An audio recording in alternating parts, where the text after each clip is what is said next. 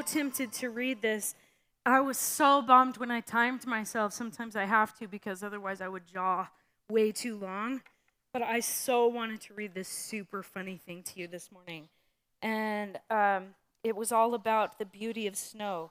And it starts out with a guy who uh, his, is a brand new snow shoveler.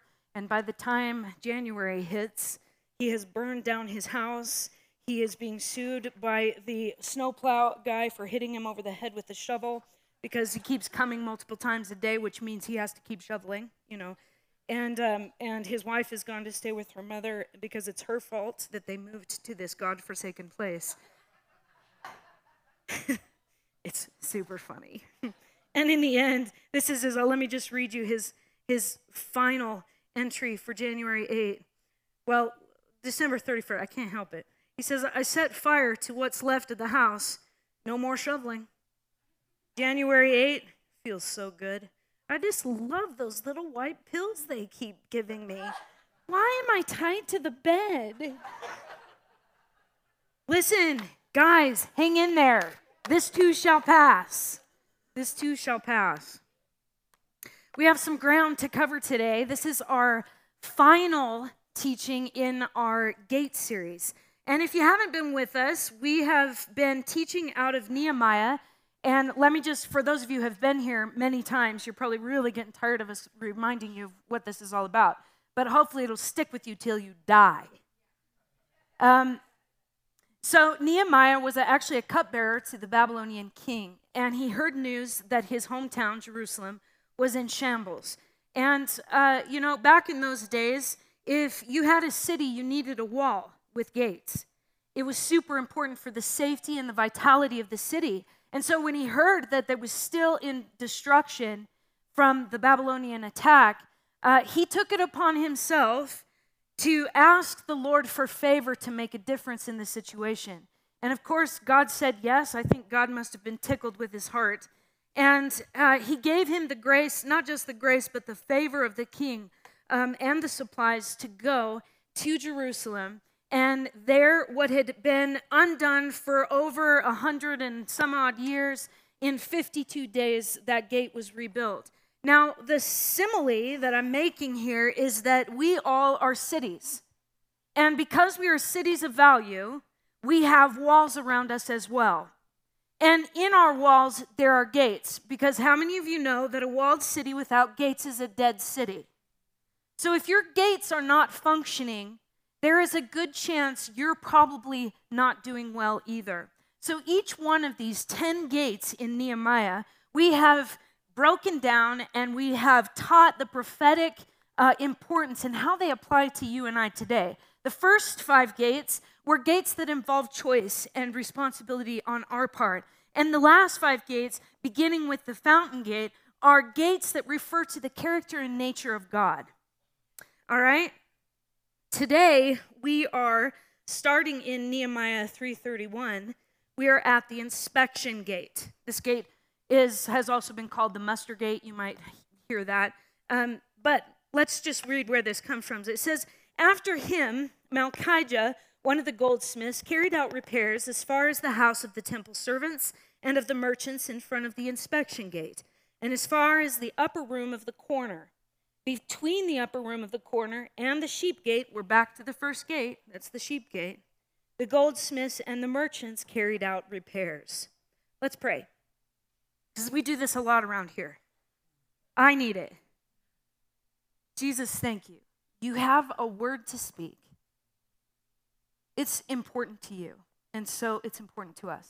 It's, it's, it's so critical, God, that we hear your voice, especially in this hour. You are an inclusive God. You have great things for your people. You have great things for people who maybe haven't chosen you yet, but one day will. It's an open invitation to all. And I'm so grateful for that. It has changed my life.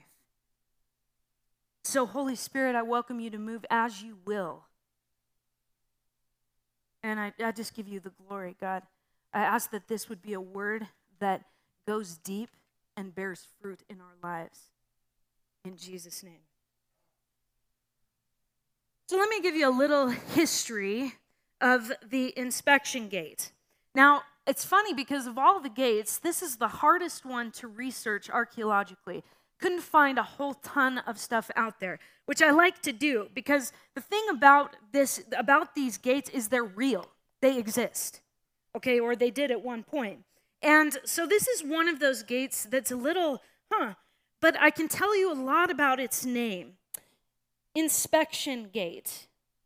Inspection comes from the word mifkad, which comes from the verb pakad, which means to number.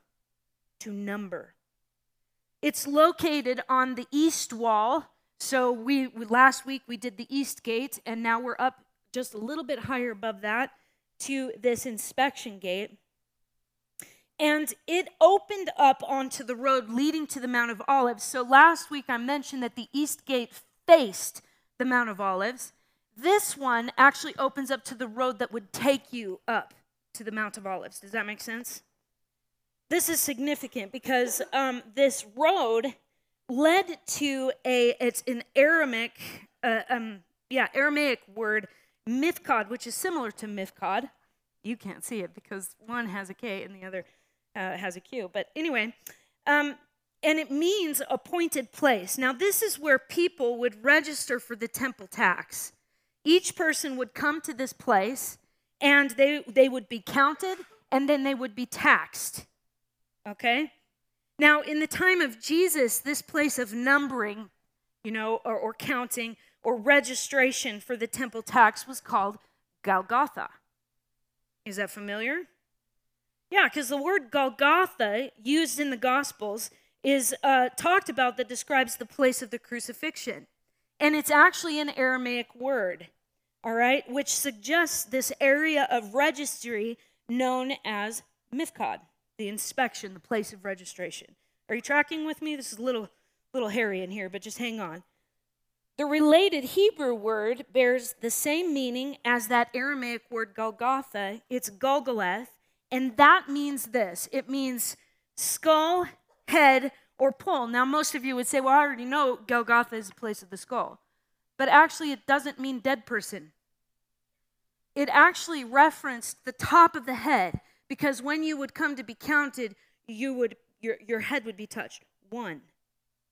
Okay? So it referred to this count that happened at this gate. I find it very interesting that this gate, this inspection gate, led to the place of reckoning where Jesus paid for our debts in our place. Talk about a head count. One for all. I don't know, it's just really powerful. But the other significant prophetic meaning of this gate is uh, it, it speaks of the judgment of the nations. Now, I know some of you just recoiled because this is the judgment that takes place when Jesus returns. Let me read to you about this judgment. You can find it in Matthew 25. It says, But when the Son of Man comes in his glory and all the angels with him, then he will sit on his glorious throne. All the nations will be gathered before him, and he will separate them from one another, as the shepherd separates the sheep from the goats, and he will put the sheep on his right side and the goats on the left. And then the king will say to those on his right, the sheep, right? Come, you who are blessed of my Father, inherit the kingdom prepared for you from the foundation of the world. For I was hungry, and you gave me something to eat. I was thirsty, you gave me something to drink. I was a stranger, you invited me in. Naked, and you clothed me. I was sick, and you visited me. I was in prison, and you came to me. Then the righteous will answer him, Lord, when did we see you hungry and feed you, or thirsty and give you something to drink? And when did we see you a stranger and invite you in, or naked and clothe you? When did we see you sick or in prison and come to you? And the king will answer and say to them, Truly I say to you, to the extent that you did it to one of these brothers of mine, even the least of them, you did it to me. So there's the sheep. But then he will also say to those on his left, the goats, Depart from me, accursed ones, ouch, into the eternal fire which has been prepared for the devil and his angels. For I was hungry, and you gave me nothing to eat. I was thirsty, you gave me nothing to drink. I was a stranger, you did not invite me in. Naked, you did not clothe me. Sick and in prison, you did not visit me. And then They themselves also will answer, Lord, when did we see you hungry or thirsty or a stranger or naked or sick or in prison and did not take care of you? And then he will answer them, Truly I say to you, to the extent that you did not do it to one of the least of these, you did not do it to me. These will go away into eternal punishment, but the righteous into eternal life. This is one of the uncomfortable things, right? Acts 17 31 describes the judgment. It says, Because he has fixed a day in which he will judge the world in righteousness through a man, that's Jesus, whom he has appointed, having furnished proof to all men by raising him from the dead. There is a day of reckoning coming, and this inspection gate is talking about it. It's what signifies, it's, it signifies this. Now, here's the deal. We all have this gate, like it or not. You got one, I got one. And it's the coming judgment. There's no getting around it. So, my question for you this morning is Does the judgment of Jesus concern you? How does the thought of the coming judgment make you feel? Here's what I want us to walk away with today how we see God impacts how we live God. All right? Now, I, I need to preface this because otherwise I'm going to get in trouble. I'm going to, I'm, I'm, I have the potential of offending folks. That's not my heart. Many of us were raised up to view God as a judge, right? And I want to propose to you today that a more accurate perception of Him is as Father. Now, this is not new theology. This has been around since the first century church. This has been around in the Eastern Orthodox from the very beginning, even till today. Our idea of God as judge is a Western theologically a theological mindset. And it is not as old and it is not as authentic. Listen, here's the deal. Jesus is the standard, right? He was God incarnate.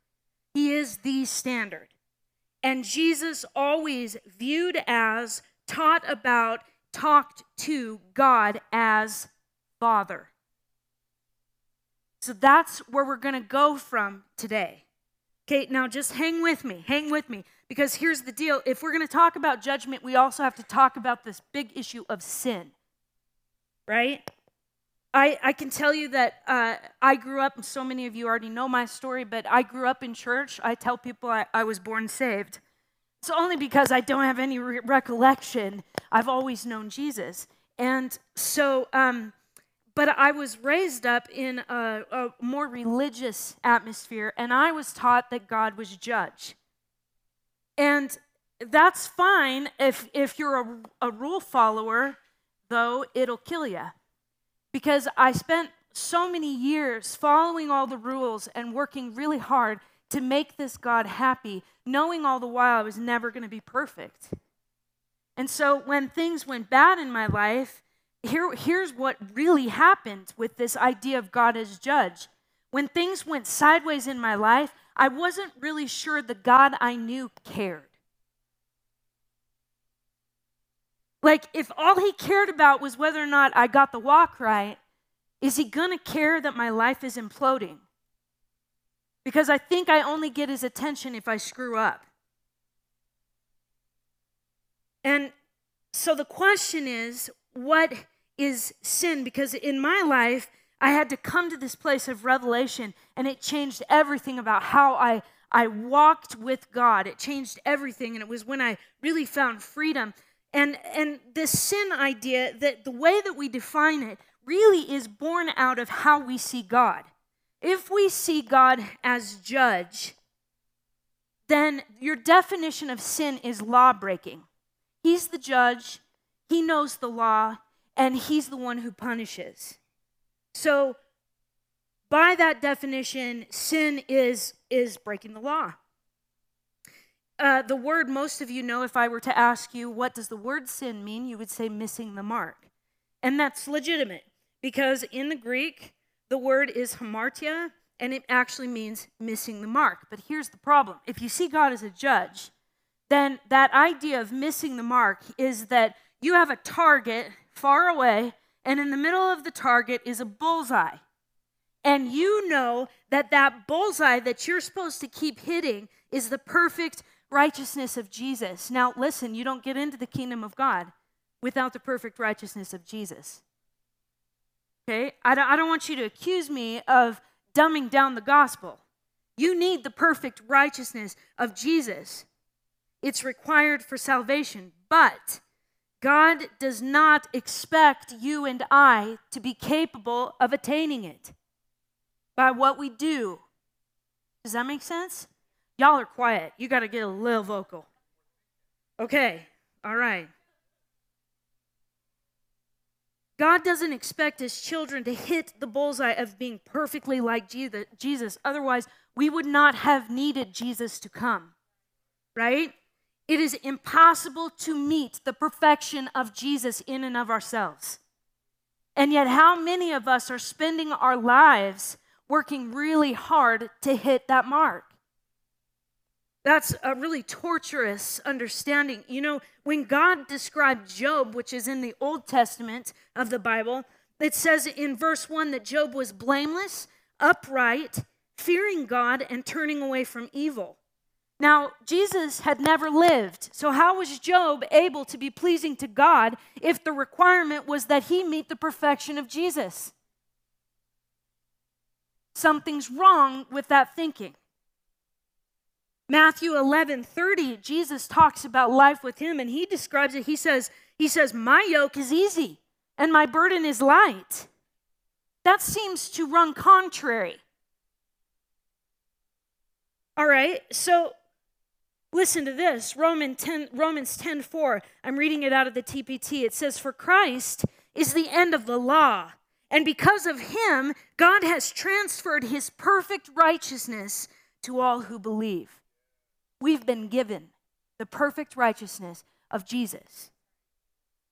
Now, I need for you to know that if you do not have a faith in Jesus, he, God is judge to you. The Bible is clear. You have to come into the family of God in order to know God is your father. If you're not in the family, he's not your daddy. But that's what's awesome about for most of us here in this room because we do follow Jesus. God is our Father. So now sin's definition changes from law breaking to misbehavior. All right? When you come into a family, you've got a father who sets the tone. He, he, he knows how, how, what things are going to be allowable and what things are not. But he's, it's not a courtroom. God, as Father, has taken you out of the courtroom. You don't go in there. All right? And you actually, we actually live by the law of liberty. Uh, the word talks about this. This is a law that's based on mercy, it's not courtroom law. This is, is a law, it's a standard that's set and it's based on mercy. James 2 12 through 13 says, so speak and so act as those who are, are to be judged by the law of liberty. For judgment will be merciless to one who has shown no mercy, but mercy triumphs over judgment. It's way more better. Harold Eberle, who is a uh, he is a theologian, he literally wrote the book on father-son theology. He says this. He says God wants His children to grow up take responsibility for their actions, and make wise decisions. He hopes his children will govern, will govern their lives thinking, what is the best action to take? What would my father want me to do? How can I please Abba or daddy? Right? A better example of the whole idea of missing the mark is this. Think of a marksman, a shooter. You're like like I'm talking like Olympic games. If you're a professional marksman, right? You're practicing to hit that target, but if you miss that target, you don't get thrown in jail. Instead, you take a step back, you check the wind, you breathe more calmly, you reset your sights. You want to make sure, and then you practice, practice, practice, practice. That's what God is requiring. Listen, Father God is pleased when his children try to be like Jesus. Listen, some of you are going to get set free this morning. Some of you have walked in here with, an, uh, with a wrong idea of who God is. And you've almost felt crushed by the pressure of trying to please an impossibly perfectionistic God. And the reason why this message is important is because God wants you set free from that. Wouldn't it be nice if God got the credit for who he really is rather than what some people call him? Listen, you can't say God is good if you think he's a judge. He's disconnected, he's cold, and he's distant. God is Father. Now, we're going to change gears here, and now we're going to talk about judgment. All right, because inspection gate is the coming judgment. Now, everybody, everybody is going to stand before the seat of judgment. Nobody gets a pass on that. This means that, but here, here's the deal it means something completely different for a son and daughter versus someone who does not follow Jesus, who has not accepted Jesus as king. Completely different thing. Okay, you ready?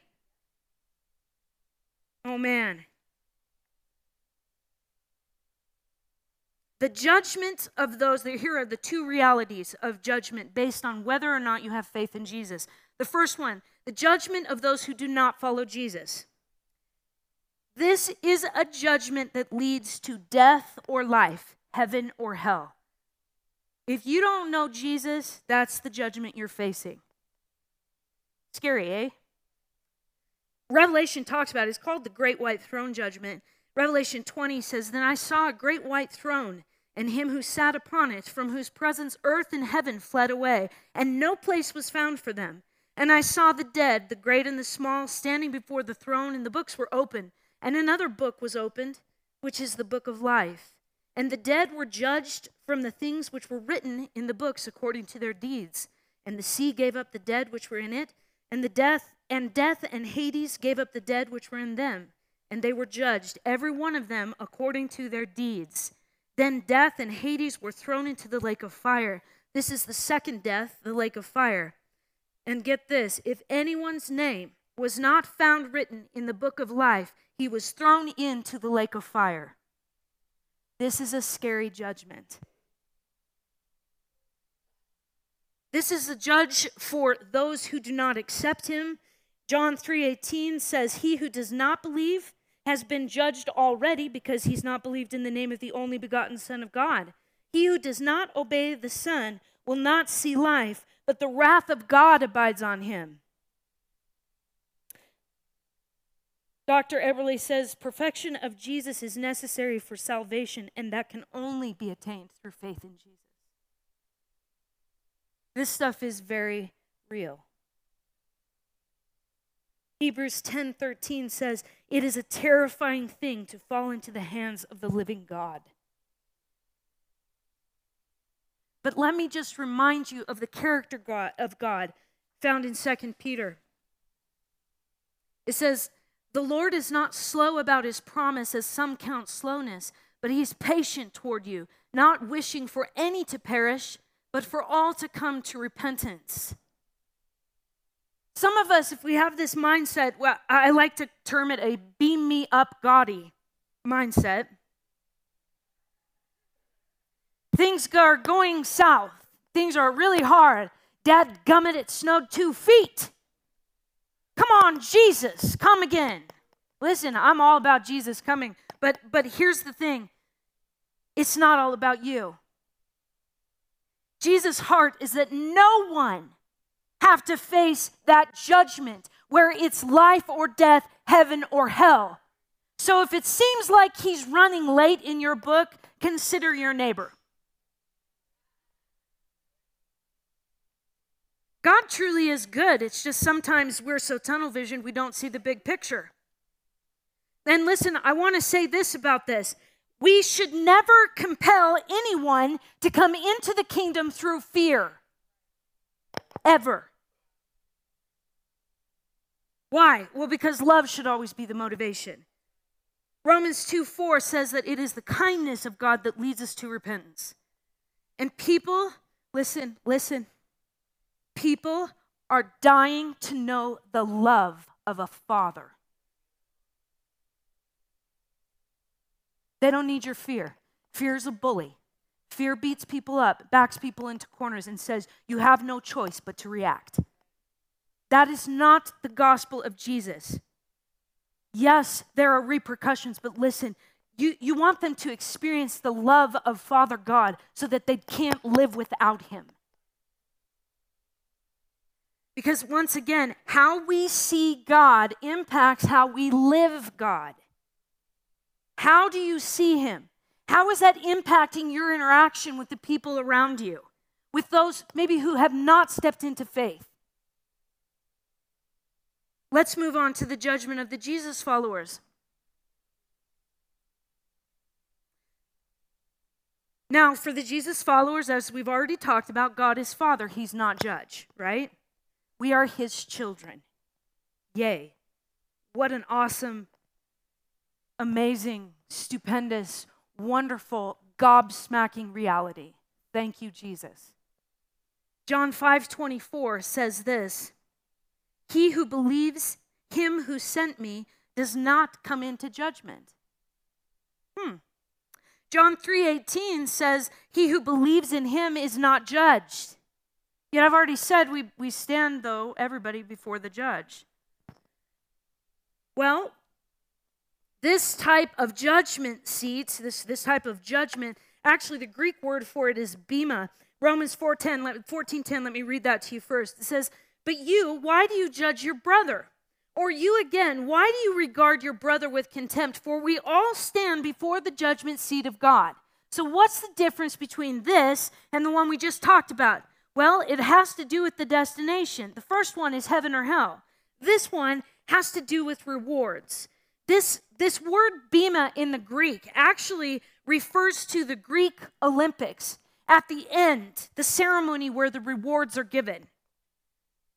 Um, which, by the way, well, this is not a place of condemnation. This is not a place where salvation is lost. For the children of God, you tracking with me? Okay, there's a difference. We have to keep that in mind. Otherwise, I'm not being honest with the gospel. This is a place, though, where reward can be lost. In fact, 2 John 8 says, Watch yourselves that you do not lose what we have accomplished, but that you may receive a full reward. Now, it kind of stinks that the Olympic Games only had three places. So we were laughing the other day at team teaching when we were talking about this because what are the chances of you or I making the podium? Probably not great. But listen, your uh, John said, well, your your uh, approach should probably still not be whoever is last should be the first. Like, do your best, right? In Jesus, you guys didn't laugh at all.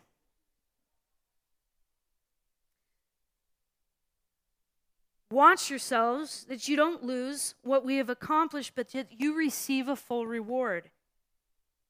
You'll stand before and your answer for how you lived your life.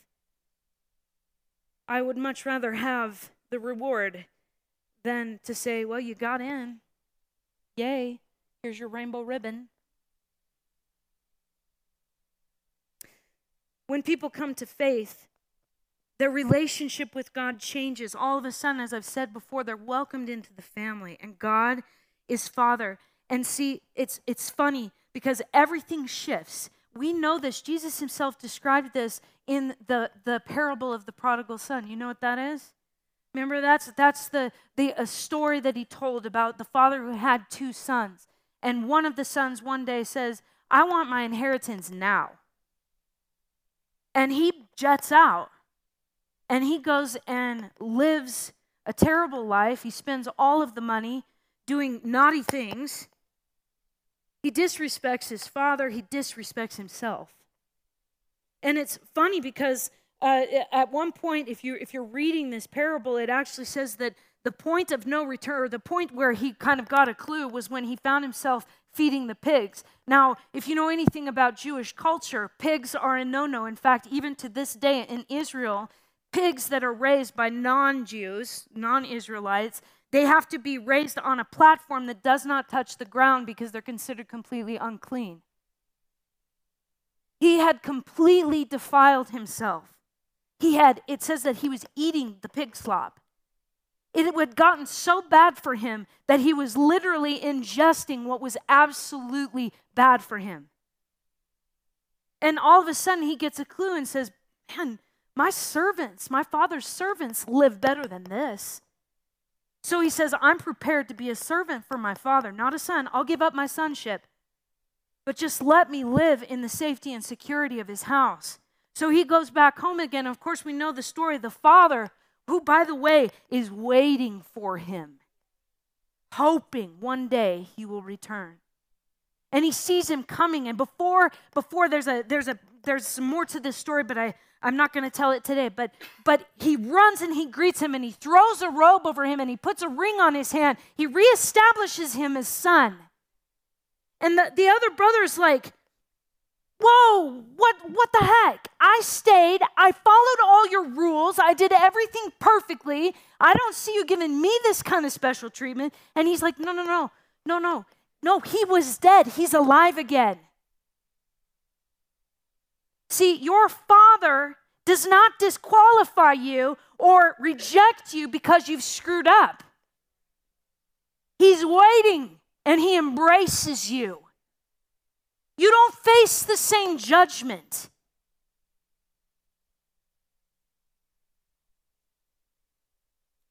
In fact, Hebrews 8:12 says, "For I will be merciful to their iniquities and I will remember their sins no more."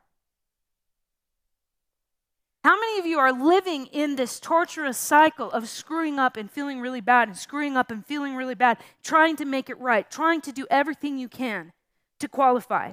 I, I want to propose to you, and this is a little controversial, so just hang on. God is less concerned about your sins than you are. He wants you to live a life that is as good as it can possibly be. Yes, a father who sees his son drinking and partying is going to say, Son, you can do better. But he doesn't say, You are never going to add up. You are never going to amount to anything. All you ever do is let me down. I don't want to have anything to do with you anymore. That's not how Father God views you. There is hope because there's grace. And let me just tell you for those who love God, oftentimes his judgment is his mercy. Let me just say that again. If you are a child of God, his judgment over you is oftentimes His mercy. He loves you. We have to remove ourselves from the courtroom and get back into the family room. You know, the characteristics of a good father are pretty plain. And I'm not saying, listen, none of us here know a perfect father. It doesn't matter how good your daddy is. But this God is the perfect Father, and his characteristics are love, profound love. He, he, did, he just doesn't tell you that I would die for you, he actually did it. He loves you that much.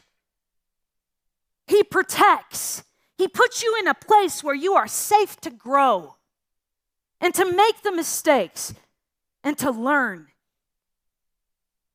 And yes, sometimes, sometimes he disciplines. But he doesn't do it because he is ashamed of you or because he has lost hope in you. He does it because he knows who you are. And when you when you step into a place where you're outside of who you are, he will say, "Hey, you're better than that. Stop. That's not a bad father, that's a good father. I, I would say that probably a really committed love is willing to say no. It's a lot harder to say no. To a father, most actions that displease him are misbehavior rather than law breaking behavior. Only Judge God evaluates people through the eyes of the law. But Father God never takes his children into the courtroom. His children do not come into judgment, John 5 24. How we see God impacts how we live God. So, my question to you this morning is who's the God of your inspection gate? Is he judge or is he father? Because God is inviting you to step into a new reality with him. And it's totally up to you. It's totally up to you.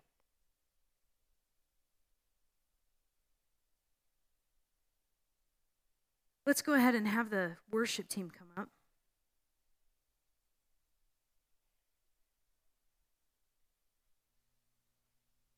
As I was as I was preparing this, I you need to know that I'm a I'm a student of theology, but I'm no master. I am no master.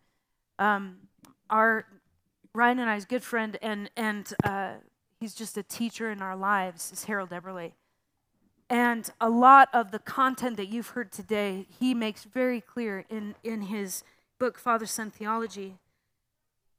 This absolutely changed my life. This set me free.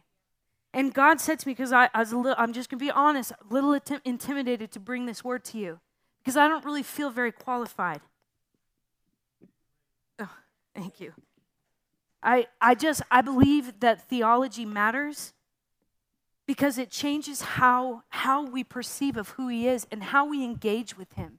And if we have a misunderstanding, then it can mess our, our, our relationship up with him. And, and, and he was speaking to me and I was like, God, man, I don't, I don't think I'm the one. Like, I think maybe we should invite Harold to come again and uh, he should just teach this. And he said to me, Kelly, let me just tell you something. There are so many people who are hurting because they don't really know who I am.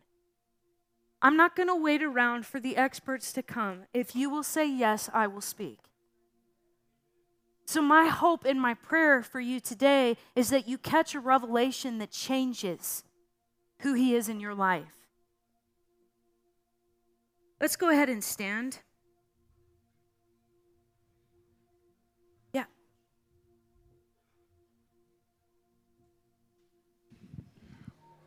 We had a, you and I and our team had a conversation the other day that I think maybe would benefit everybody. And that was the conversation was what the word judgment means. And I know you've already kind of gone over that. But can, can I just take us back to the very beginning of your message with yeah. the inspection gate? And the word judgment, correct me if I'm wrong, really means to decide. Right. And when you said sometimes God's judgment is his mercy. What I heard you saying was his decision about me is his mercy. Yeah. And in our culture, judgment almost always means rejection. Right. That's true. Yeah, I didn't go into that. But can you imagine you as a, let's say you are a father or you are a mother, can you imagine condemning your child to death because they messed up? Doesn't that run contrary to the nature of a good father? But sometimes, if I'm going to make a decision about my child, it might be I need to correct this child. And sometimes it's going to be I'm, I'm just going to overlook that mistake, or I'm going to wipe it away. I think part of our hangup is in our culture, judgment means rejection.